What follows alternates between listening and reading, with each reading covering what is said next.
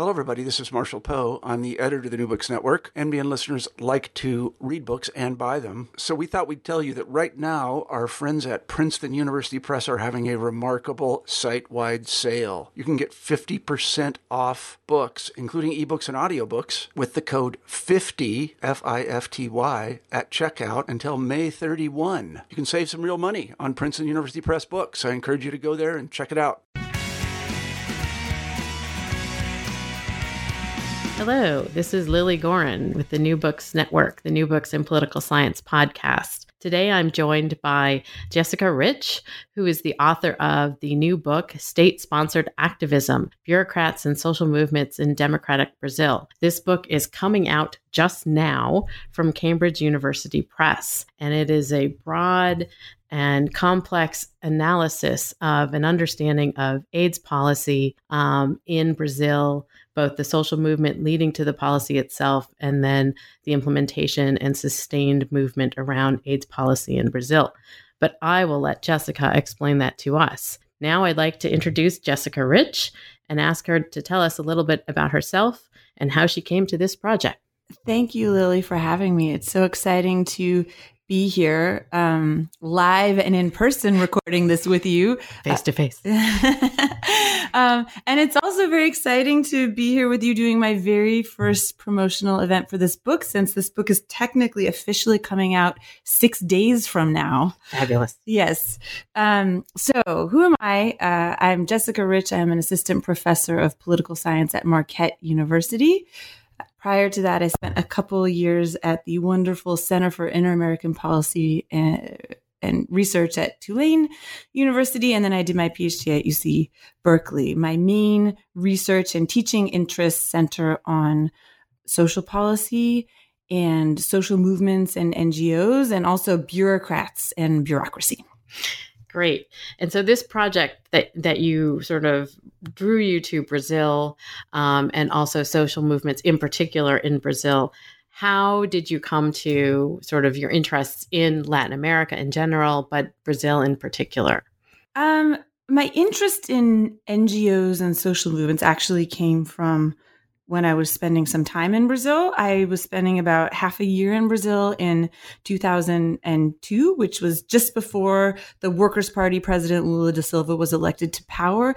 And this was a time in which there was this boom in the number of NGOs, not only across Latin America, but across the developing world. And it was a really exciting time, full of a lot of optimism for people who are from marginalized communities of various stripes, but there was very little information about what these NGOs were actually doing and how effective they were. And so I became interested, this was before I started graduate school, in looking at NGOs and getting some real data on what it was that they were actually doing in the world, and what made the effective ones effective, and why others were less effective. And you have a really fascinating story essentially in this book about the development of AIDS policy, HIV policy in Brazil, and not only the development of the policy itself, but the implementation and then the sustained nature of that implementation and the social movements around it. That's the sort of crux, the thesis of your book. Can you talk a little bit about sort of the component parts of that story, and why it's also unique? Yeah, absolutely. So fast forward, I started graduate school, and then I went out to work on my PhD dissertation, which ultimately became this book. And I ended up working in Brazil, not necessarily because I was set on working in Brazil, but within Latin America, Brazil is such a large country, and it was actually the country with the largest number of NGOs. So in a world with very little data, Brazil was a very good country to go to, because there was a lot of social movement activism that had happened in the 80s and a very large number of NGOs. So when I went to Brazil, so this book is about the AIDS movement mainly, although I look at three other social movements at the end of the book. But my original driving interest was more about NGOs in general. And later I came to be really interested in HIV AIDS policy and public health policy itself. But when I came to Brazil, I started looking at these HIV AIDS NGOs because they were known as being among the most successful within Brazil. So I thought, well, let's look at an example of an area in which there are more NGOs. Maybe I'll get some, I actually have some concrete data on these NGOs, and I would like to look at a case of success. But my original design was actually comparative in a subnational way. So the idea at the time was that you've got a lot of NGOs, but mainly they work at the local level now, because all politics is local, not only in the traditional sense, but also in the sense that decentralization was the big buzzword. And so the assumption at the time was that national government was much less of a player in politics than it was before. And so subnational comparisons were starting to flourish, because the idea was that mayors and governors were really the politicians who mattered. And so my idea was to look at AIDS NGOs across 4 different states in Brazil and to compare the effect of partisanship, essentially, on who participated and how effective they were. And so I looked at 2 states that were dominated by the left and 2 states that were dominated by the right or center-right. And my expectation was that you would find some significant differences. But what I found was really surprising, which is that although there were differences, these differences were much smaller than I had imagined. And I also started noticing, as I participated in a lot of meetings with AIDS NGOs, that national level bureaucrats were floating around these meetings all the time. And when I went to Brasilia, the capital of Brazil, I also started seeing these local level activists coming into the National AIDS Program office, people I had met in various states of Brazil. And so the story that I end up telling in my book was very different than the story I set out to tell at the beginning. And part of that story that you talk about in the book is about the fact that the cleavages that you expected to see were actually in different places. And we talk about this a lot in the social sciences, where we see the separation between groups or entities or institutions. And you expected to see this kind of national, subnational sort of distinction, but what you found was novel.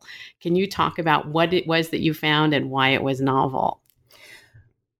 Yeah.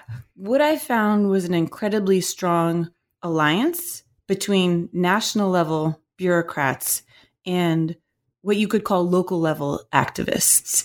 And it was novel because usually when we think about the relationship between social movements and the state, we either think of a relationship of opposition, at least in the context of Latin America, where there's a very long history of state repression against social movements. We either see a relationship of opposition, or we think of ties between social movements and political parties. So the vast majority of political science literature that looks at links between social movements and the state, they look at political parties. What I found in Brazil is that the relevant alliance is not with political parties at all. It's with bureaucrats inside the state, and they're bureaucrats who are policy experts who really care about pushing forward new kinds of policies, particularly social policies, that have discovered that they can't actually get anything done on their own without support from outside the state. And so they've begun giving training and resources to activist organizations outside government in order to empower civil society to better be able to put pressure on government to continue to push forward policy. And that the cleavage was between certain state actors who were working with the civil society groups and the NGOs and the AIDS policy sort of movements, and other state actors who were opposed. Is that correct? Absolutely. The relevant cleavage is among different actors inside the state. So you've got bureaucrats in new state agencies who are trying to form new social policies that never existed in Latin America before. And then you've got legislators. In particular, in this case, the opposition came from the evangelical caucus, who had a very different vision of what AIDS policy should look like. You also have opposition from within the executive branch between these national level bureaucrats who are designing these national policies and governors and mayors who are in charge of implementing policies.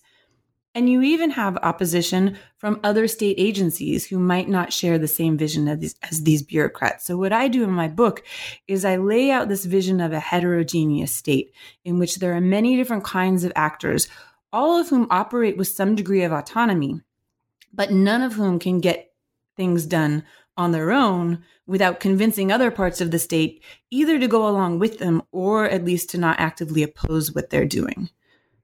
And so can we take that sort of institutional framework and understanding and then take up essentially the case study that is the centerpiece of your book, the AIDS/HIV policy.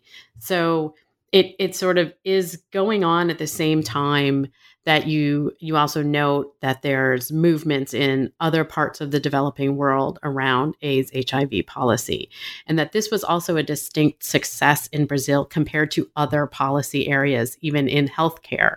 So can you talk a little bit about AIDS/HIV policy in Brazil and what you're looking at over this, close to sort of 15, 20-year period? Absolutely. Brazil's AIDS policy is incredibly impressive.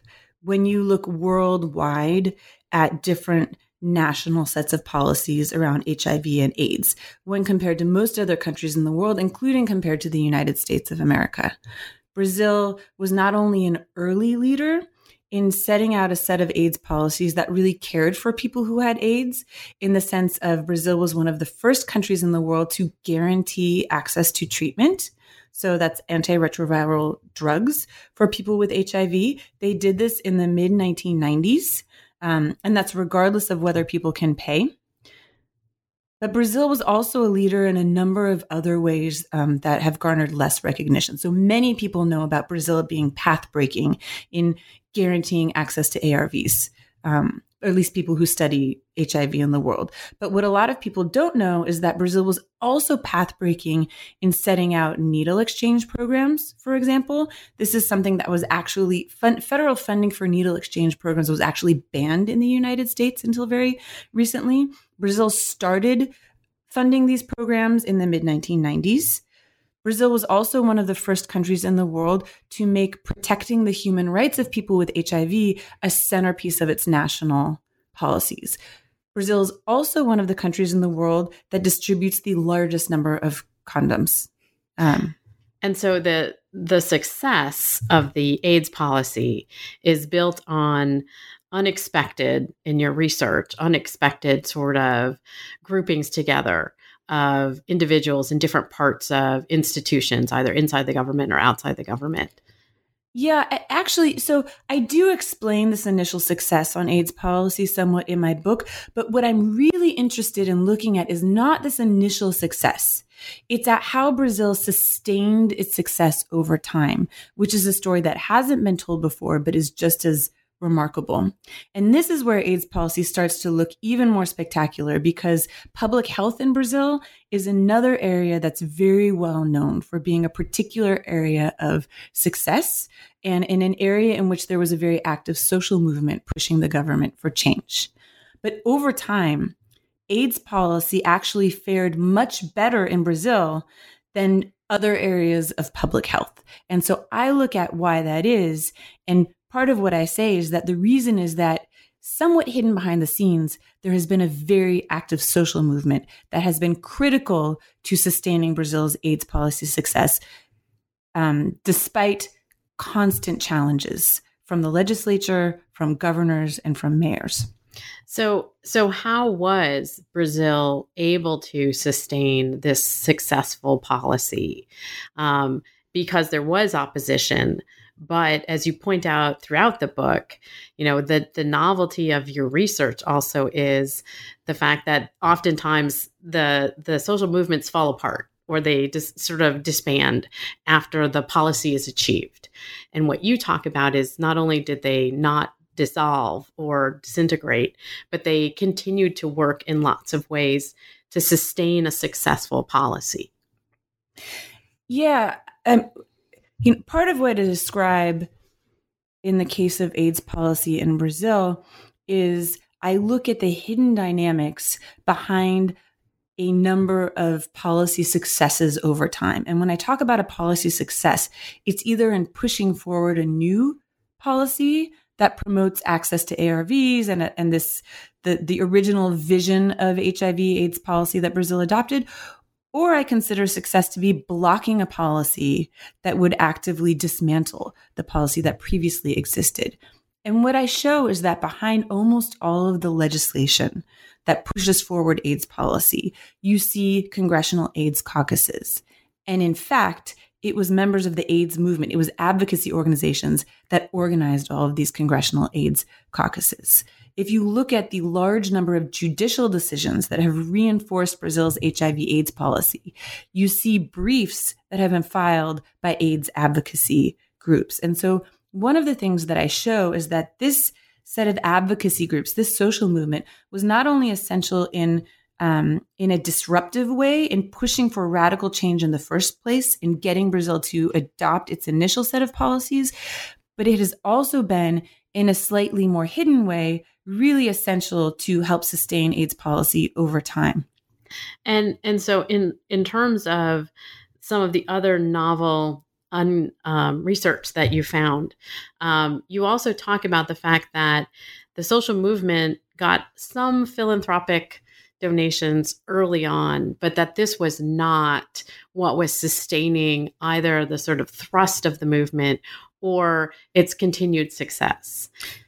Yeah, that finding that there are all sorts of semi-hidden roles that these advocacy groups have continued to play over time opens up another question, which is, how is it that the AIDS movement managed to sustain itself?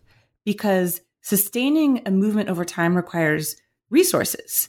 And nonprofit organizations, not only in Brazil and in much of the developing world, but even in the United States, are famously resource poor.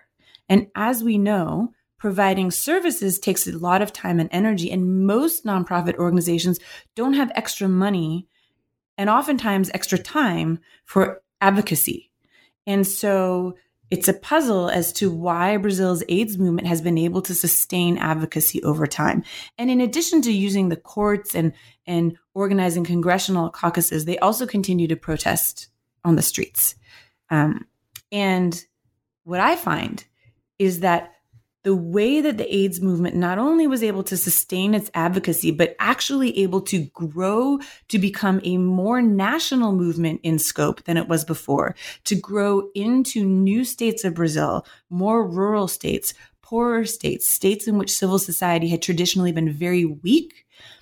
The reason this happened is that national level bureaucrats who knew that they couldn't get things done on their own had been providing resources to civic advocacy groups, not just money for organizations to provide services, but they had actually been providing resources for them to explicitly engage in political advocacy.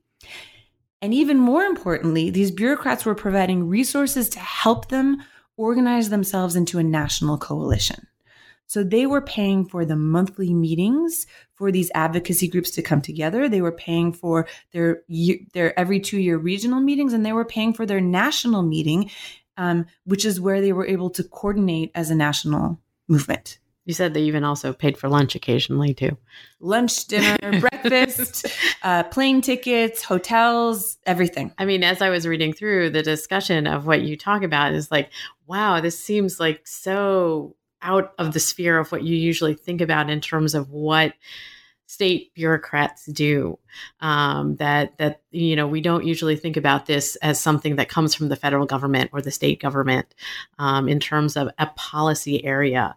But it's a really interesting tension that you sort of tease out within the state bureaucracy between those who really were pushing on this policy area and trying to sort of fortify their position against those inside the bureaucracy who are pushing against it. And so I wanted to ask you a little bit about what you also saw in your research with regard to essentially different regions of the country and how they operated within this policy, this particular policy dynamic. That's a great question. And I have two answers to that, because there are important differences across regions.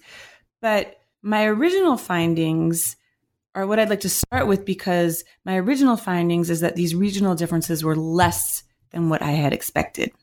So initially, the AIDS movement essentially started off in 4 states of Brazil. So when you look at the initial mobilization in the early to mid-1980s, I'm sure there were some exceptions, but they were mainly in more industrialized, cosmopolitan areas. And so it was just a very narrow movement when you think in terms of geography.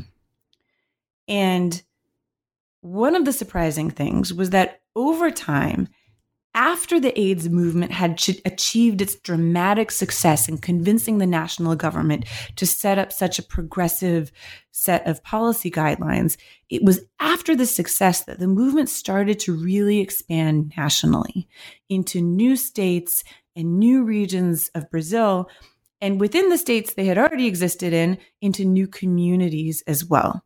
And usually this expansion occurred into more poor and more rural areas.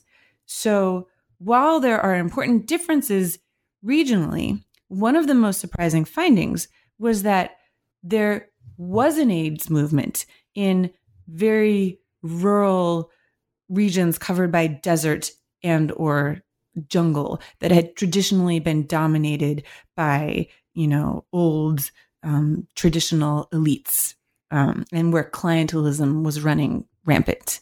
So that was really interesting to me, that the movement was not only present, but organized. And those rural areas were connected up to the movement in other states as well through this national coalition. That said, there are, of course, important differences across regions, and the movement remains much stronger in the wealthiest regions of Brazil that are also the regions that had the longest histories of AIDS activism.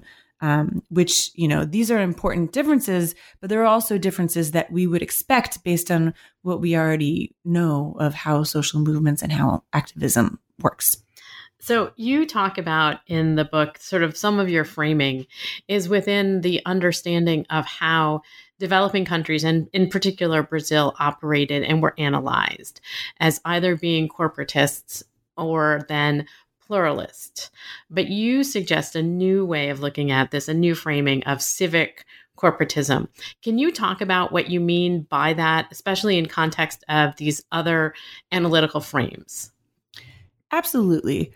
So corporatism was a big buzzword among people who study Latin American politics for a very long time.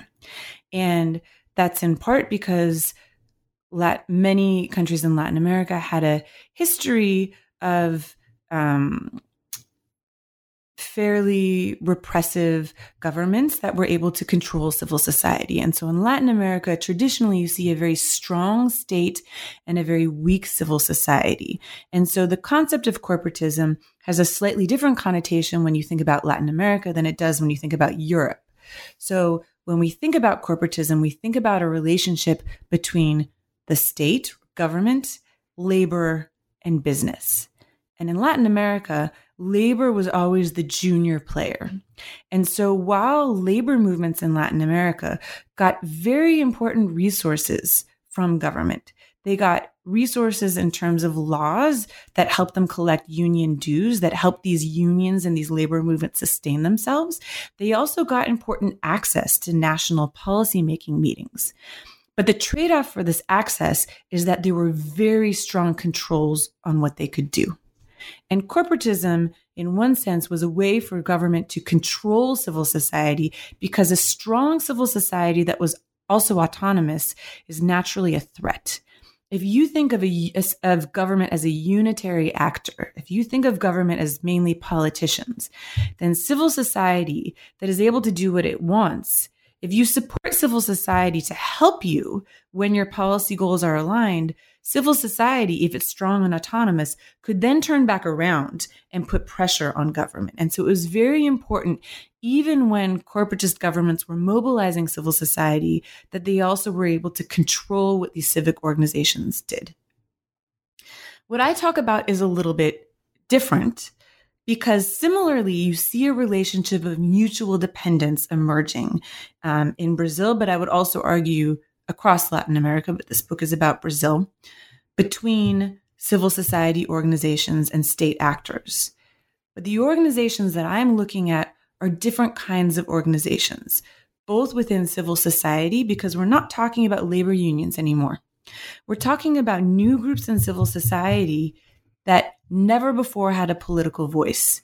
This is a very wide array of groups, some of which are class-based groups, right? So they could be workers' groups like waste pickers organizations. These are extraordinarily marginalized employment categories, but it would be a work-based group. Or you could have rights, identity-based groups like LGBT organizations. In my case, I'm looking at AIDS groups. So we're still looking at civil society groups, but there's an incredibly wide array of civic organizations that now exist that were just never politically relevant before. So that's one difference from the old form of corporatism. But at the same time, the actors in the state are different because you've now got bureaucrats inside the state who are new bureaucrats who work in new government agencies that never existed before. So primarily when you think about development back in the mid-20th century, you're mainly thinking of industrial policy or labor policy. Well, now the state is much broader. Now there are all sorts of social policies that never existed before. There are all sorts of rights-based policies that never existed before. And you have new kinds of bureaucrats who work in these agencies. And so there are new relationships that I trace in the book of mutual dependence between state and society, but there are different kinds of actors. And so the incentives are somewhat different. And in this case, one of the important differences is that these bureaucrats who are helping to mobilize civil society. One of the main, quote unquote, enemies that they confront, or I would say opposition, not enemies, is from within the state itself. And so it's actually not necessarily negative for them to have a relatively autonomous civil society turning around and putting pressure on the state, because they might be turning around and putting pressure on different parts of the state. To affect change or to sort of push on the state to produce what the civil society wants in the policy areas. That's exactly it. This isn't to say that in the vision that I trace out, civil society is totally autonomous. I think that would be an unfair characterization. But I do think that there's a greater degree of autonomy because in order for these bureaucrats to be empowered by this social movement that's pushing for change, this social movement or this set of advocacy groups, at least it needs to have a veneer of legitimacy. They need to be seen as legitimate representatives of society. And so that means that these bureaucrats will sometimes, and I show this in the book, they'll accept these social movements protesting against these very bureaucrats who are funding them, because they know that their overarching goals depend on an active and mobilized civil society. And so in a certain sense, this is a really interesting picture of like the role of the people in terms of pushing on the government and having the government in some quadrant sort of helping push that, even if, as you say, they're sort of pushing on the same bureaucrats who are helping them, because then the general popular opinion is seeing this sort of broad emphasis and advocacy in particular direction. Is that right? Absolutely. Yes. And so I wanted to take you a little bit through the book itself. You go through and you have your introduction, but then you go through your sort of theoretical structure in the second, third chapter, and also a little bit towards the end.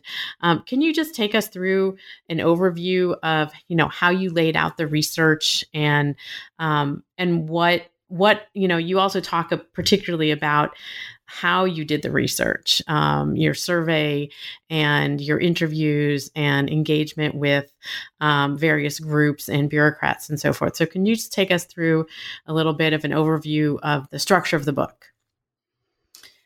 Absolutely. Do you mean like chapter by chapter, or do you mean where the theoretical debates lie? Some of the theoretical debates, but also where your research sort of weaves into that. Okay, sure.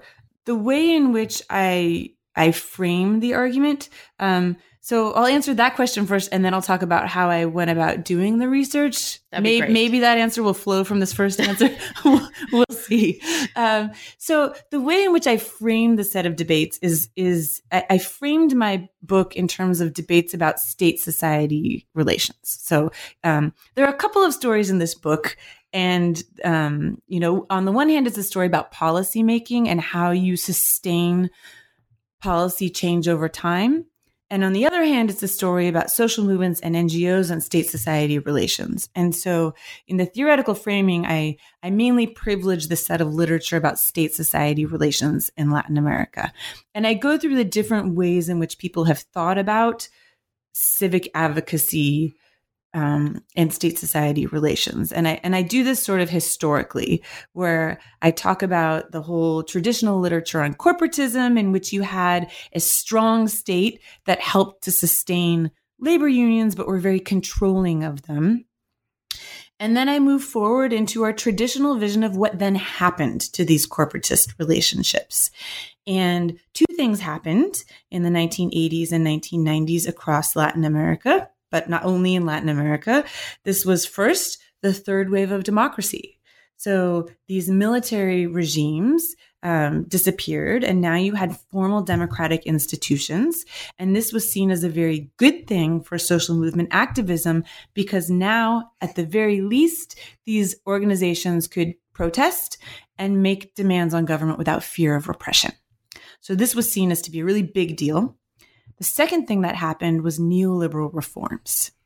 And there are two thoughts about this. The one thought is that this also helped to spark social movement activism because it gave citizens new grievances, in particular workers who had lost their jobs. And so there's a large amount of literature on new social movements in Latin America that look at the effect of democratization and neoliberalism on the formation of new movements. What this literature doesn't look at is what happened to these movements over time. So you see the formation of new movements, and the assumption is that these movements will be short-lived, because in the absence of actual financial resources to sustain them, there's no way that they can sustain mobilization over time. And those who do look at resources have a sort of negative story to tell, because suddenly, there's less government resources for civic organizations, but there's an influx of international resources for civic organizations. So donor funding is a big deal now in Latin America, in sub-Saharan Africa, across the developing world. But the general thought about the effects of donor funding on NGOs is that they help NGOs provide services, because usually this is earmarked funding to do a project. It's a service project. But that it actually has a very demobilizing effect, because this funding has to be constantly renewed. This funding doesn't cover any overhead. It doesn't cover project staff. And it is for a very specific service-related purpose. And so the idea is that these tiny NGOs are so strapped, looking for new funding and trying to provide the services that the donors want them to provide, that they have no time, energy, or resources for actual advocacy. And so what I say is that in a traditional view, it's hard to explain how some of these social movements in Brazil actually have sustained advocacy over time. And this book is about the AIDS movement in Brazil, but I take three other movements in the concluding chapter to show that the AIDS movement is actually not unique in this respect. If you look slightly underneath the surface, there are actually many social movements in Brazil composed of NGOs, of nonprofits, that continue to do advocacy. So what I do is I look at why, and that's where I bring in a different literature, and this is the literature on bureaucracy and state capacity, which has a slightly different view. There's a number of new books and articles, not only new, but newish to new.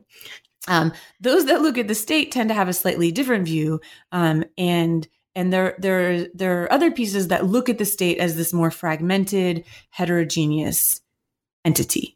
And so I draw from that literature, to look at the motivations of these actors in the state vis-a-vis civil society. So whereas a lot of the literature on bureaucracy and state capacity is interested in explaining state capacity, what I'm doing is I'm taking this literature and I'm using it to explain the development of civil society.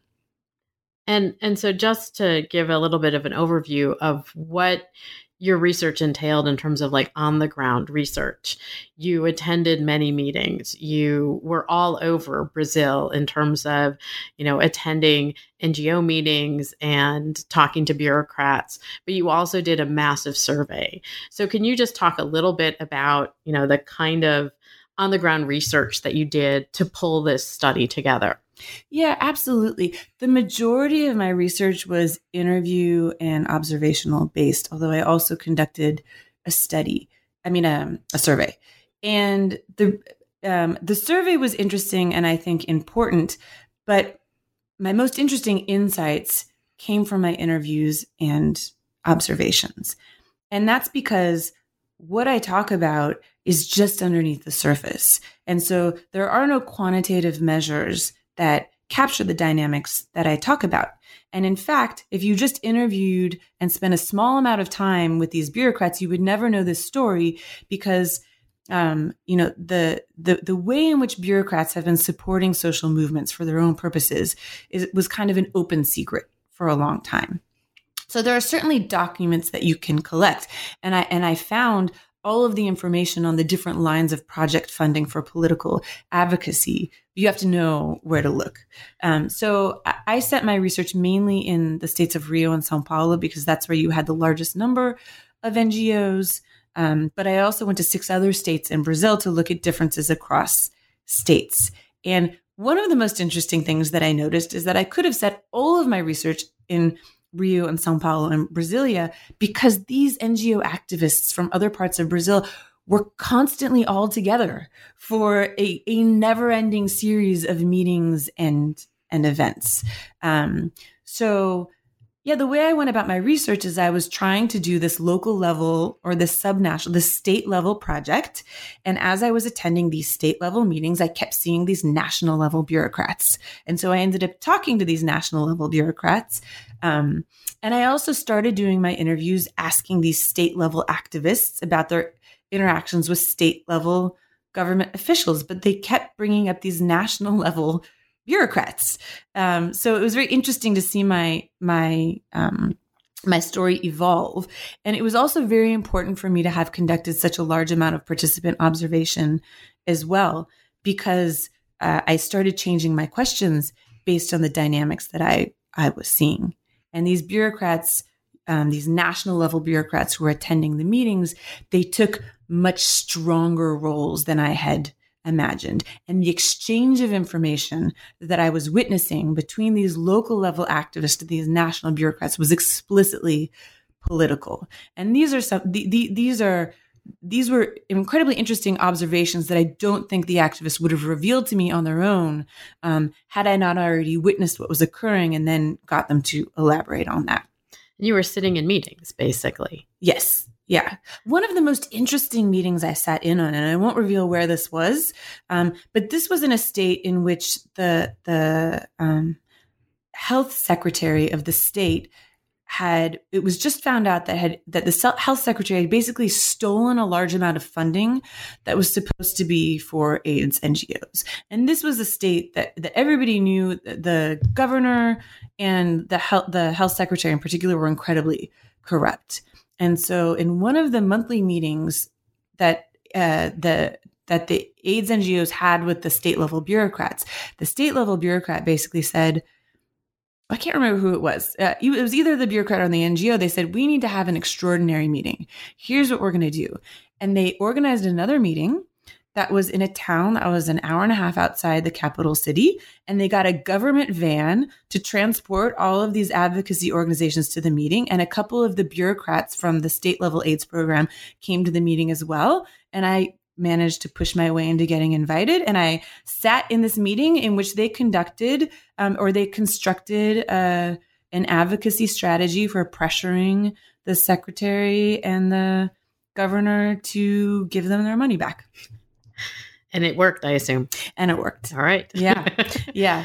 But I also conducted a survey, and the survey was because I was very interested in looking at where the funding for these organizations came from. You know, who were they dependent on? How much of their money came from government versus private organizations versus donations? how professionalized were these organizations? How much resources did they have? And I don't think interviews are the best way of getting that information, and you can't always trust that information's accurate. And I still can't trust that my information's totally accurate, but at least I can, look at both what they told me in my interviews and how they responded in a larger scale anonymous survey. And also with the survey, I was able to get a larger number of organizations to respond. So I had a slightly larger sample to be able to draw my inferences from. And so you mentioned that at the end of the book, you're also comparing a couple other case studies to this one. Can you just mention what those are and where the parallels were?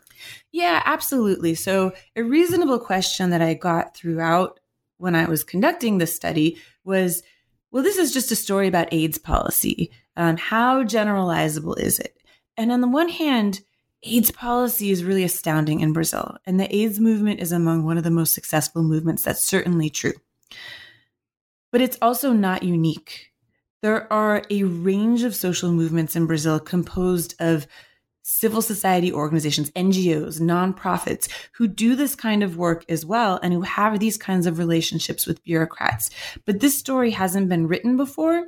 And so in the conclusion, I draw from three other movements just to make the brief case that this is a broader phenomenon. This is not just with AIDS policy, and we need to look more into these semi-hidden relationships between bureaucrats and advocacy organizations. So I look at three other movements, and I draw from other research that other people have done. One is with waste pickers organizations.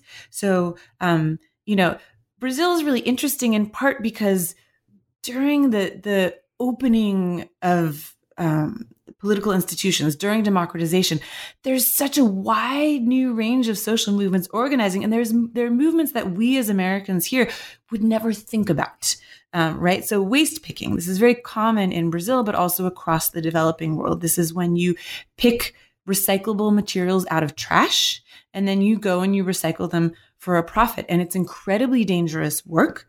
You could fall into a trash pile and suffocate. You could injure yourself because of toxic materials. It's a very stigmatized profession. But they actually, it's also a work environment that breeds solidarity because you're in a kind of awful place for long periods of time. And so they were one of the social movements that mobilized in the 80s, and they were incredibly successful in pressuring government to give a response. The President Cardoso, from a centrist party, actually officially recognized waste picking as an employment category.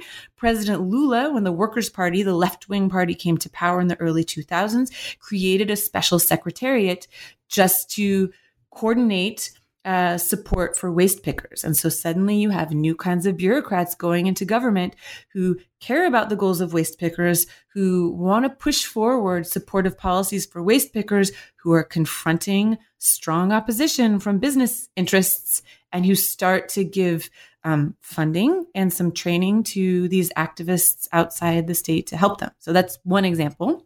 I also take the example of public prosecutors who work for traditional communities, who work for the environment, who work for traditional communities who live in the jungle.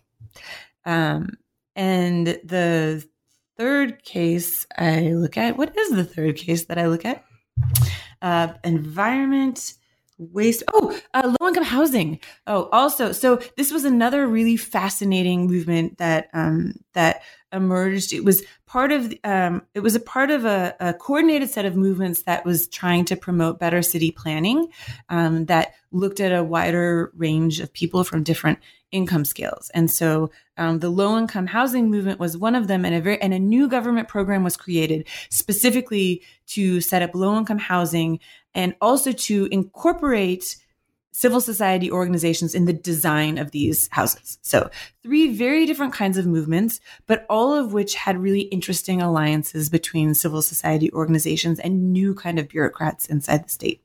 And they had been developed in part, as you say, because these various areas had also been recently recognized by the government as being something that the government needed to pay attention to. So the bureaucrats inside were younger, newer. That's exactly it. That's another story within the stories that I tell. There have been a number of really great studies of social policy in Latin America that have come out recently, upending our thinking about social policy progression. Some of these studies have made the case that social policy isn't even just a left-wing phenomenon. Even center and center-right governments were expanding social policy in Brazil, and that's in part because democracy matters. What these studies don't tend to look at is the effects on the composition of the state. So part of what happened when you promise these new social policies is that you actually have to create new bureaucracies to implement them. And so what happened then is that you have new kinds of bureaucrats entering the state, and this has all sorts of interesting implications for state-society relations.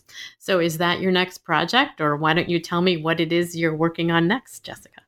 Oh, yes, actually it is.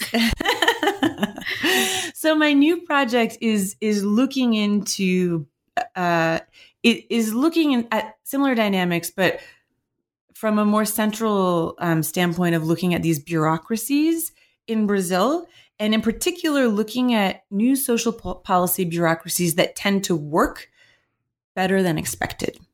So when we think of Brazilian bureaucracy, we don't think of committed policy experts who can do really creative things with their budgets. That's the opposite of what we think about when we think of Brazilian bureaucracy. But in reality, a lot of these new social policy programs have functioned quite well, have very committed and capable people working for them who have enough control of their budgets that they can do these really creative things. So in this book, I had one answer as to why you found such a highly functioning bureaucracy in the AIDS policy sector. And that led me to want to do more research more broadly to see if this was the same answer in other areas of government. And what I found was that there's essentially a shadow arm of the state that works within the National AIDS Program, but also in many other policy areas. These are bureaucrats that are Brazilian bureaucrats, but aren't, that operate within Brazil's government rules, but don't.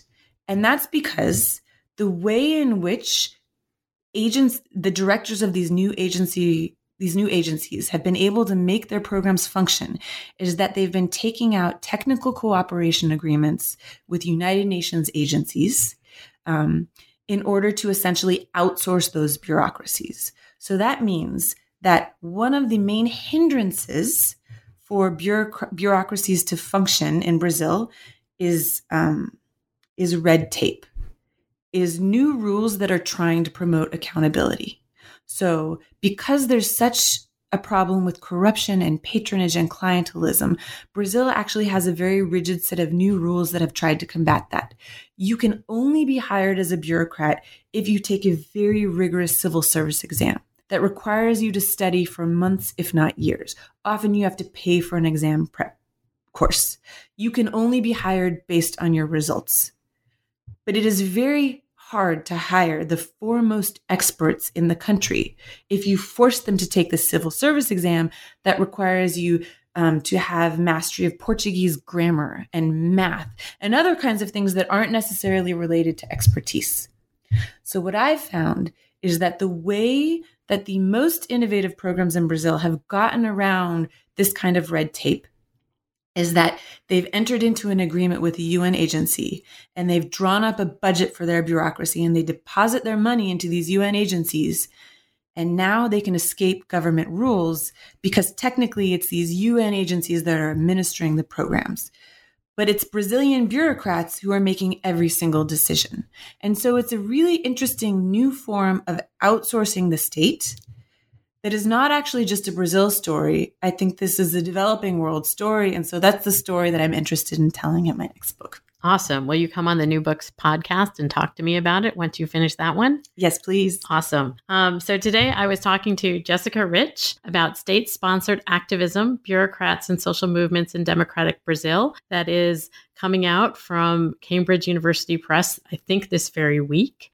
Jessica, where can somebody get a hold of your book? Well, thus far, the Cambridge University Press website would be a great start, but also at your other major online buying books outlets. But possibly soon near us here in Milwaukee at Boswell's. That would be fantastic. Boswell Books is possibly my favorite bookstore that exists, and hopefully it will be carrying my book very soon. Awesome. Thank you for joining me today, Jessica. Thanks for having me. Sure.